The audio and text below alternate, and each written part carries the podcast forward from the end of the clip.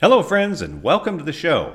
This episode of Boss Builder Podcast is brought to you by Boss Builders University. If you're a manager and you are looking to build up your skills, then check out our newest offering, The Art of Being a Great Boss. Now, in this 13 month program, I will personally be taking you through our driving results curriculum, and that includes topics on communication, performance management, motivation, delegation, problem solving, decision making, team development, and much more. Now, these sessions are virtual, running one hour each month, and I'm going to do it personally using our popular sketch and seminar graphic art and storytelling format. No boring PowerPoints, stale stories, or outdated tools and techniques. These sessions are engaging and provide tactical, practical tools that can be used immediately after these sessions. For more information, visit us online at thebossbuilders.com in fact, I would encourage you to go see your HR department and say, listen, I need to go to some training as well as the rest of my managers would love to have the group together for one of our sessions. You know, this episode is an interesting one because we're going to be talking to HR professionals, but these are no ordinary HR professionals. Our guests today are Cornelia Gamlem and Barbara Mitchell. Now, they are the authors of a book entitled They Did What? Unbelievable Tales from the Workplace. You know, an HR professional's role is basically to protect the house against threats, the kinds of threats that can land the organization in jail or fined or anything like that. And yet, you probably have no idea what they go through. Well, this book gives you an inside look. We talk a lot about the book, but more importantly, we talk about HR and their role. So, as a manager, if you don't fully understand or appreciate what HR people do, this is a great episode for you. And I would encourage you afterwards to go get this book. So let's quit talking about these two authors. Let's talk to them. Time for us to buckle those seatbelts. We're going to hit the road together. Welcome to the Boss Builder Podcast.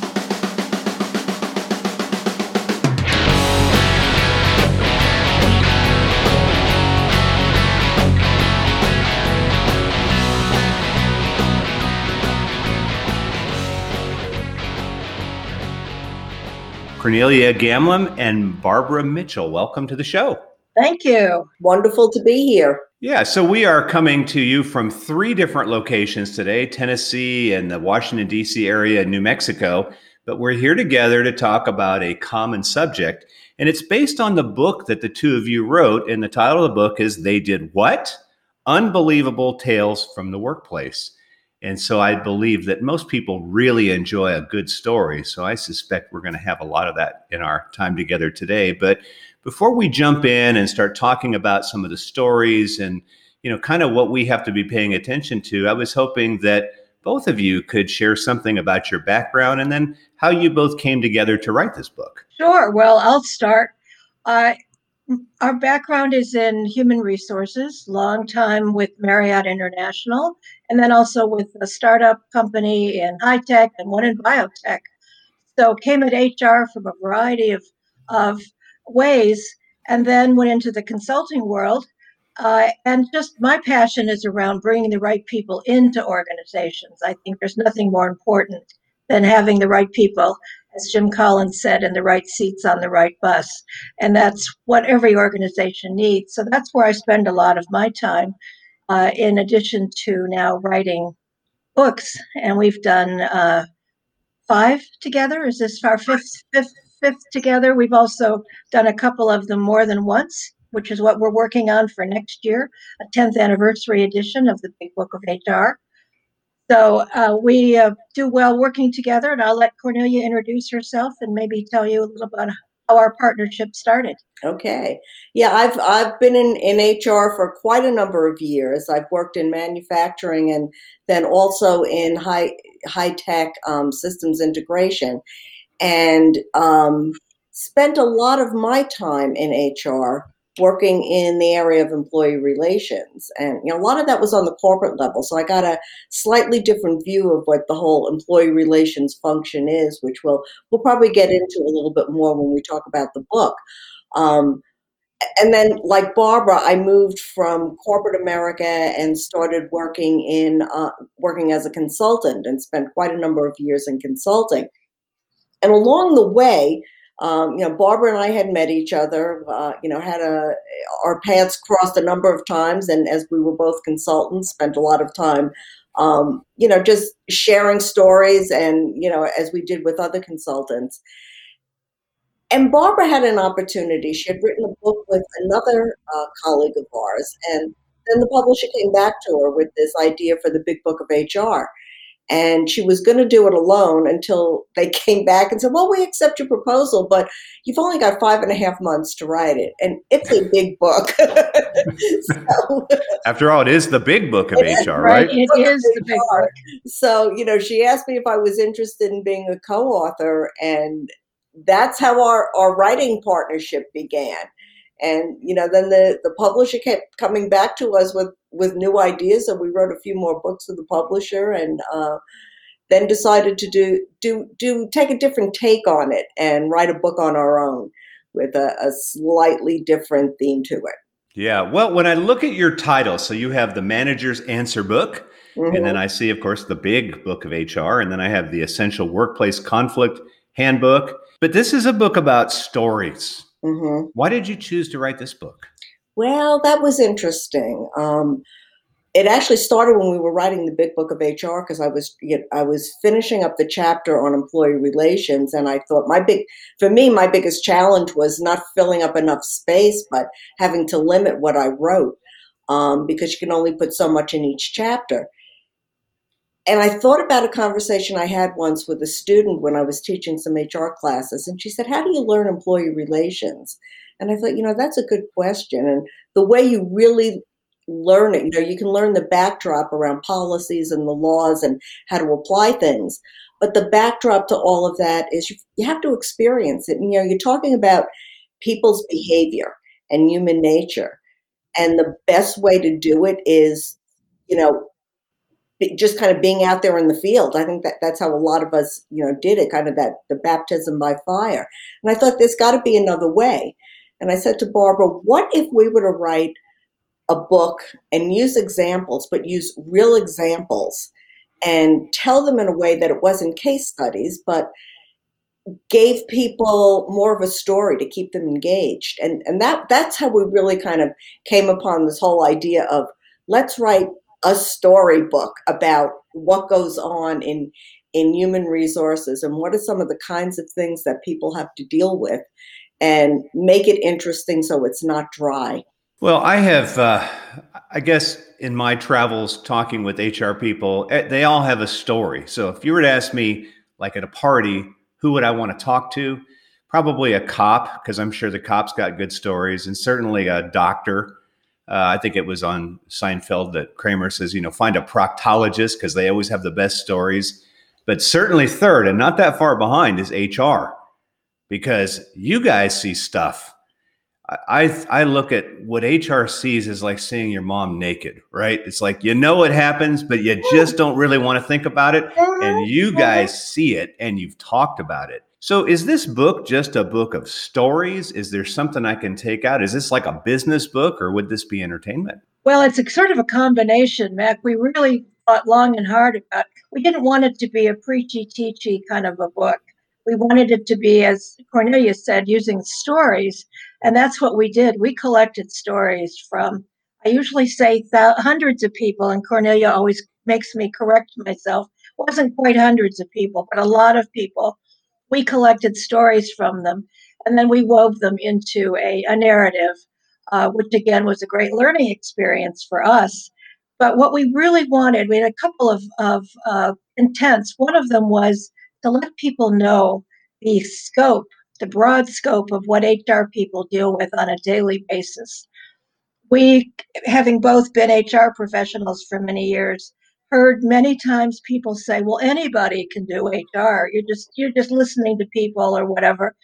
In fact, I had a boss one time, a CEO, who said to me that my job as the head of HR for the company was to hire people and make them happy, uh, which is pretty much not what my job was. Yes, hiring people, fine, but making them happy, not so much. So we wanted to make that point that HR is a complicated field. And the best way we thought to do that was to tell real stories. But again, we couldn't tell real stories from real people and not get sued.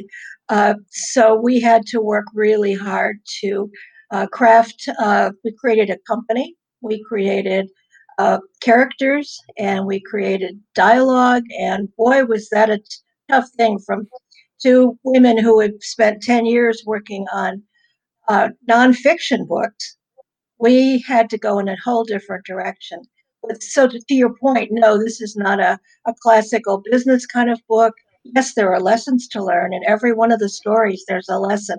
But it's not, here's what you should do if this happens to you you read the story, you think about it, you think, how, how might I handle that story if that happened to me? And they really are based on real, real experiences. Well, for the manager who's listening to this today, who thinks of HR as either the party planner or the fun police, I mean, tell us from your perspectives and your experience, what exactly does HR do?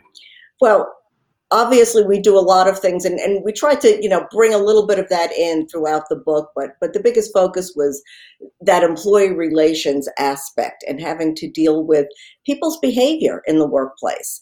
And you know a lot of times people think well it's just you know go open the policy manual and apply a policy to it and it's not quite that simple because every situation is going to be different. Every eh, you know you may even be talking about workplace harassment but every time you look at it, this scenario and, and you know what actually occurred is going to change a little bit. So there's a lot that has to be taken into account. You know, um, things like what have we done in the past in a similar situation? What makes this situation unique? Um, what's different about this employee? You know, have they been with us for a long time? Or have they just started working here and, and they're already um, kind of acting in a way that tells us they don't really fit with our values and and not somebody that that we want to continue having within the organization. So you know, to Barbara's point, people think every anybody can do HR, but I don't think the average manager often realizes how complicated it can be when you're dealing with employee issues and employee behavior and sometimes yeah sometimes that behavior might be deliberate but there's a lot of times that there's an underlying reason for it like an illness. And that's when you've got to realize that there are other resources that you want to pull into a situation like an employee assistance program. So you know I, one of the messages that we hope managers take away is that first of all if you're encountering something that maybe you've never encountered before and you're not quite sure what to do with it get HR involved because they're they're better positioned if they can't if they don't have the background to solve the problem like if you're dealing with with an employee mental health issue let's say they can very quickly get your employee assistance program pulled into place or if if you need legal advice they can very easily bring bring um, you know the legal counselors in to, to help you kind of sort through the situation. So you know don't try to go it alone and recognize that you've got a lot of good resources at your disposal is there a balance that you as hr professionals would like to see in terms of a manager so i kind of look at it the manager may be somebody that says i'll just do it and figure it out on my own or there's the other extreme of i have no idea what i'm going to do and so they show up at your doorstep 15 times a day. I mean, which of those two would you prefer? I mean, obviously somewhere in the middle, but which bothers you the most? The one that tries it and then gets in trouble, or the one that won't try anything? The one that tries it and gets in trouble, I think. We're better off to deal with these situations as early as possible with the best possible person to deal with them, and that would be HR and then the resources that Cornelia just mentioned. The ones that compound the problem of thinking that they know what to do, uh, it can it can get worse and worse and worse and be much more complicated and cost the company a lot more money to resolve. So yeah, yeah, I, I would I would certainly agree. I, I would I would rather be I would I, I want I want I want people to come to HR.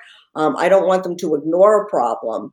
Um, but at the same time, yeah, d- don't be at my doorstep every 15 minutes. You know, there, there are some things that are relatively simple. You want to be able to to figure them out.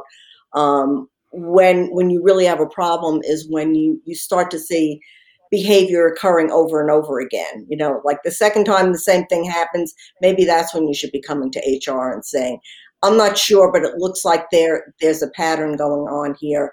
um, what should be our next steps. Okay. And can I just add, sometimes the problem is the manager, the, the behavioral problem is the manager. And we tell Yes. a few of those stories as well. Uh, no matter how much we, we provide management development for people or training, uh, we still have managers who make uh, crazy decisions as Well, well. I guess something's got to pay the bills for the three of us, so that's probably not not good, but I guess we say fortuitous, all, right?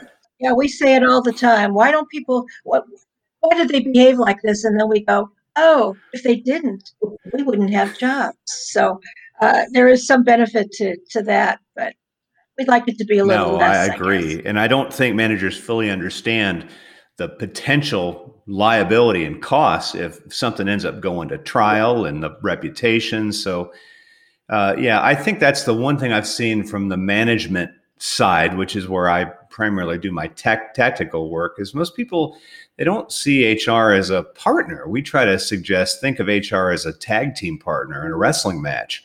You know, they don't. I'm not going to expect you to do all the wrestling, but boy, it'll sure be nice if I can tag you in when I get in a bind. But then HR would say, okay, well, I've got you out of it. Now get back in the ring, right? Because you already have a full time Yeah. job. You're absolutely right. It's one of the one of the benefits, and I, I know this sounds a little uh, weird at this moment, but one of the benefits we think of going through this year with COVID is that HR has had to step up in a way that they've never had to step up before in terms of how, how do we work? How do we continue to be productive?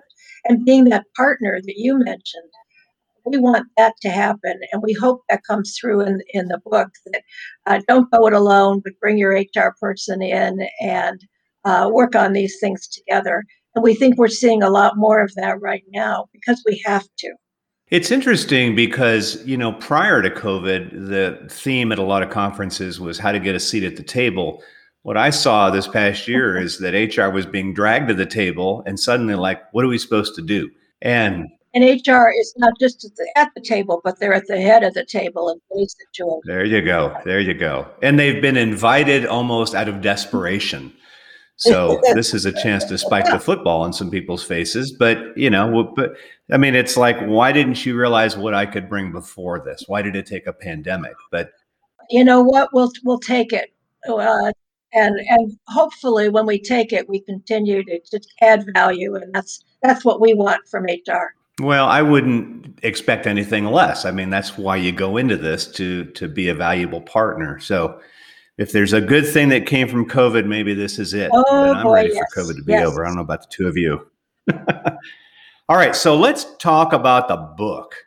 So you've got some pretty interesting stories in there, and uh, I don't want to tell any of the stories. I'd like you maybe to give us a little hint. I want people to go out and buy the book and read the stories, but I'm most intrigued about the uh, the training session on the uh, video thing Oh, that kind of yeah. went awry after the session was over.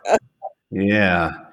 I mean, just to get us excited to, and it's probably a bad metaphor, uh, anxious to read the book. I mean, could you just give us a little lead into that story? And don't give us the whole thing. I just want to hear the the good stuff.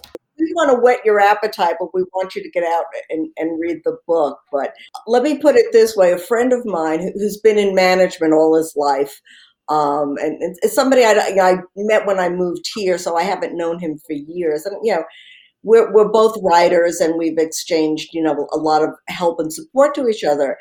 And he read; he was one of the first people to read the book, and and he called me up and he said, you know you've talked about this book and what you were trying to accomplish with with it but i had no idea that the kinds of behavior um, occurred throughout so many different organizations. And he worked a lot in healthcare and he has joked in the past about um, healthcare being only second to the hospitality industry because you work in organizations where there are more beds per per capita and I said to him, Well, you might be surprised, Paul, because it doesn't take a bed to, to for employees to engage in some types of mischiefs, shall we say. And what we found very, very interesting is when we would ask people, um, tell us, you know, tell us about some of the most challenging situations that you you've encountered. We heard so many stories along the same line of people just misbehaving and doing things in the workplace that ought not be done in an office or in any other setting that um, you, you, could possibly conceive of. So, um, yeah, l- a lot of interesting misbehavior. And, and as he put it, there was a story about a pool table and put this in his review. He said, but I'm not going to say any more about that because I don't want to spoil the book for anyone.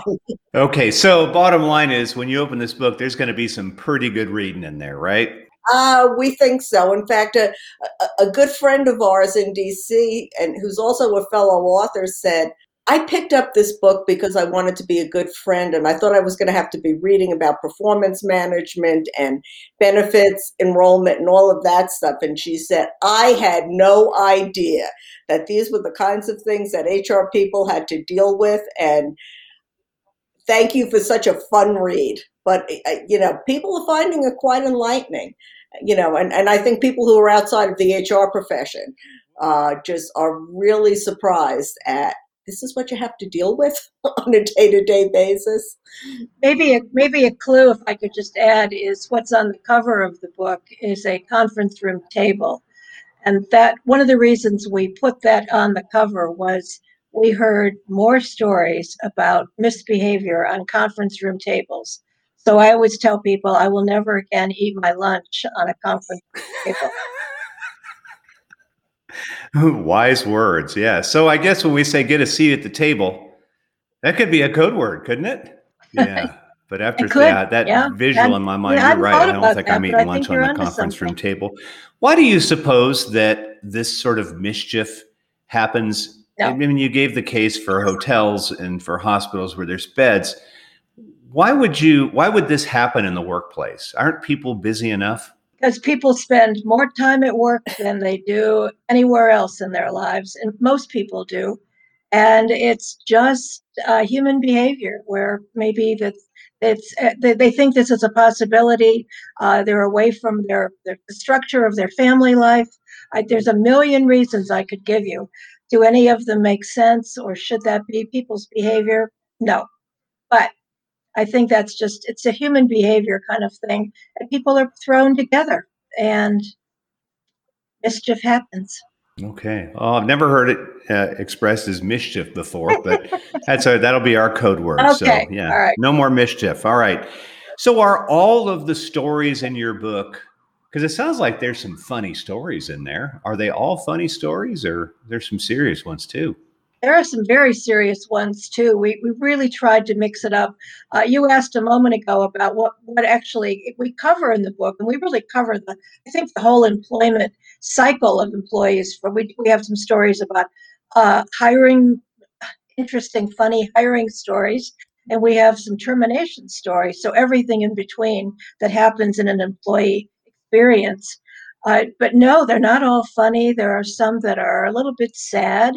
Uh, there are some that are very serious in terms of mental illness, uh, other kinds of uh, health issues that are, are, we hope that people take them seriously. But we hope we intersperse the book, we paste it out enough so that you're not getting all the sad stories in the middle or the happy stories at the beginning or the funny stories at the end. It's it's a it's a pretty easy read, and you don't have to read the whole book chapter by chapter either. We've got a couple of chapter titles that people seem to gravitate to, and we're probably not going to say those in your podcast. Uh, but uh, it's whatever you want it to be. It's a story. We have the same characters, but it's not a chronological kind of a story. You can read the last chapter first if you want. Well, that's sort of like how life in HR works anyway. There's no sequence. You like the guy on that pawn shop. He says you never know what's going to walk through that door and I suspect it'd be the same. Mm-hmm. You told me that you had lots and lots of stories submitted. How did you select the ones that you used in the book? Yeah, that that was an interesting process because when we started writing the book, we, you know, we didn't know what we were going to get. You know, as I said earlier, we just sat people down and said, "Tell us your stories." And what we saw was a definite theme that started to emerge after we were probably halfway through. And, you know, there would be a chunk of stories about terminations or a chunk of stories about interviews or a chunk of stories about bosses who probably weren't the best boss and you know lessons could be learned from their behavior so we, you know as as we started to see the pattern that's where we started to fit a lot of the stories in. And i mean i would say we probably used about 90% of the stories that we got. You know there, there were some that just didn't quite fit anywhere. And even though we ended up with a pot, potpourri chapter as i called it you know just when you thought you've heard everything. And we had some stories that were just too good to pass up that we had to include in that one. But there was some that just really didn't fit anywhere. So, you know, we said, well, they're probably left, you know, just put aside for now. And maybe when we write the next book, there, there'll be a place for some of those as well but it, it was interesting just the, the way it kind of fell together because it was not the way we really didn't have a plan for, for what the final book was going to look like until we started to gather a lot of the stories. So, of the stories in the book, what percentage would you say? Had situations that HR people were prepared to handle based on their training, whether it was through their degree or through just learning as you go and getting your certification. I mean, are these the kind of things that you're trained to handle, or are these examples of what you just never expect? What do you, what would you say to that? I'm just curious. I couldn't come up with a percentage, but I would say that uh, it, it's you are you are not prepared for a lot of the things that come walk through your door. It's the first time, especially for new HR people or people that haven't had as much experience. You just people's behavior is unpredictable, uh, and maybe you've had a piece that you can apply, uh, but I think most importantly is being able to be a good listener uh, when people come to you with problems and be able to use the resources that we talked about earlier, your uh, other people within your organization, or uh, one of the things that we we loved that we we wove through this book was what we call a networking group. HR can be a very lonely part of, of, of a business because you you can't talk to anybody about what you're what's happening in your job every day uh, because so much of it is confidential. And so we put together this networking group where people come together and they can, they're from different businesses, they're from different parts of life, but they are able to share experiences and get input from other HR people totally confidentially. And we have found in our both of our, us and our careers have found that to be extremely valuable. So we wove that in and that allowed us to tell more stories as well because all the things we have in this book could not happen to one HR person. Uh, if if they did, he or she would be unfortunately uh, institutionalized. So, uh, we had to create uh, this networking group allowed us to then put some more experiences in, but also the networking group provided that expertise that you asked about your question. Uh, if it hasn't hap- if it hadn't happened to me, that somebody in the networking group had dealt with it, that would be a great resource for me to know how I might be able to handle the situation. If a company owner was to read this book, would they, in Europe, from where you come from, say, oh my God, I had no idea this stuff could potentially be going on? I mean, if somebody was to read that, would that be the reaction they would get? Do you think there's enough company owners that don't realize this goes on, all this mischief? I I think so. You know, because if, if you have a smaller company, that you know the probability uh, it isn't around the, you know the scope of the things that would happen. You know, the frequency. But yes, I mean, there, there's a lot of situations that we talk about in the book that can happen, even even in a smaller organization. And you know, we you know we've we we use some examples and we've touched on it before about people with you know medical issues or mental health issues that can happen in any organization you know anywhere. You know you also have people that you know they don't mean to be creating mischief but they just use some bad judgment from time to time and and you know it, it kind of boomerangs back to them and you know without without any of them realizing it. And i think you know for for a smaller company and, and a business owner you've got you've got to be as equally prepared as the you know the novice hr professional that hey some of this stuff can happen and what do i do with it when it when it does you know i, I never thought i'd have to deal with this kind of a situation um, you know, I never thought I'd have to deal with somebody, um, you know, really acting out, and, and then to find out that yeah, there's a mental health issue that's underneath it. You know, the person's not on their meds, and those aren't things that HR people can can really um, solve. They they just have to understand enough about them to say we need more help. And and the same thing goes for for a business owner you know none of us are therapists. Um, not, none of us are trained in that area. So th- that's when you've got to turn to you know some kind of an outside source for help. But yeah i I, th- I think there's a great majority of these things that that could happen um, at any time in any organization. So, for the HR professional who, because I mean, I, I, would think that if this book really gets out and company owners start really beginning to panic, they're going to start going to their HR person and say, Hey, are you ready for something like this? The HR person, if they were honest, would say, No, no, I, I really don't know what walks through the door. What, what would your recommendation be for an HR professional to sort of stay in shape for these kinds of things? I think just to be as uh, always learning. Uh, you know, I'm totally belief uh, believer in lifelong learning, and HR in particular. The field changes constantly. Uh, this past year, we certainly came right up uh, against it with with uh, COVID nineteen, but also for just keeping your skills up to date, uh, reading seminars. Mac, you've got programs that people should be tuning into podcasts, all these things where you can get experience and learn before it comes up. Can you always be prepared 100%? No, there'd be no way in the world. But I think if, if HR people need to be constantly learning, which is why things like certification make that happen because you need to keep your your uh, certification uh, up by taking uh, getting getting credits but you can do that in so many ways now. Uh, reading, we think our books are helpful.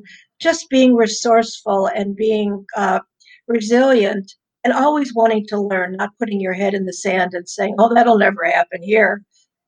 Odds are it will. And the one thing I would add to that, you know, Barbara talked about the network group that, that we have in the book, and it's just so important to have other colleagues, even if they're outside the organization. Sometimes it's better if they're outside the organization.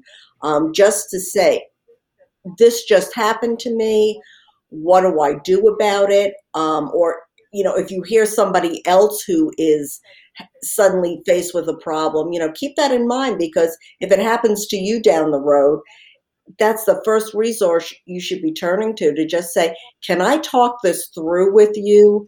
Um, you know, I mean, I had a situation not that long ago where I, I was working with an attorney around a situation, and you know, we were both sitting there, kind of scratching our heads, and you know, kind of doing this. Well, on one hand, it could be approached this way, and then on the other hand, it could be approached that way.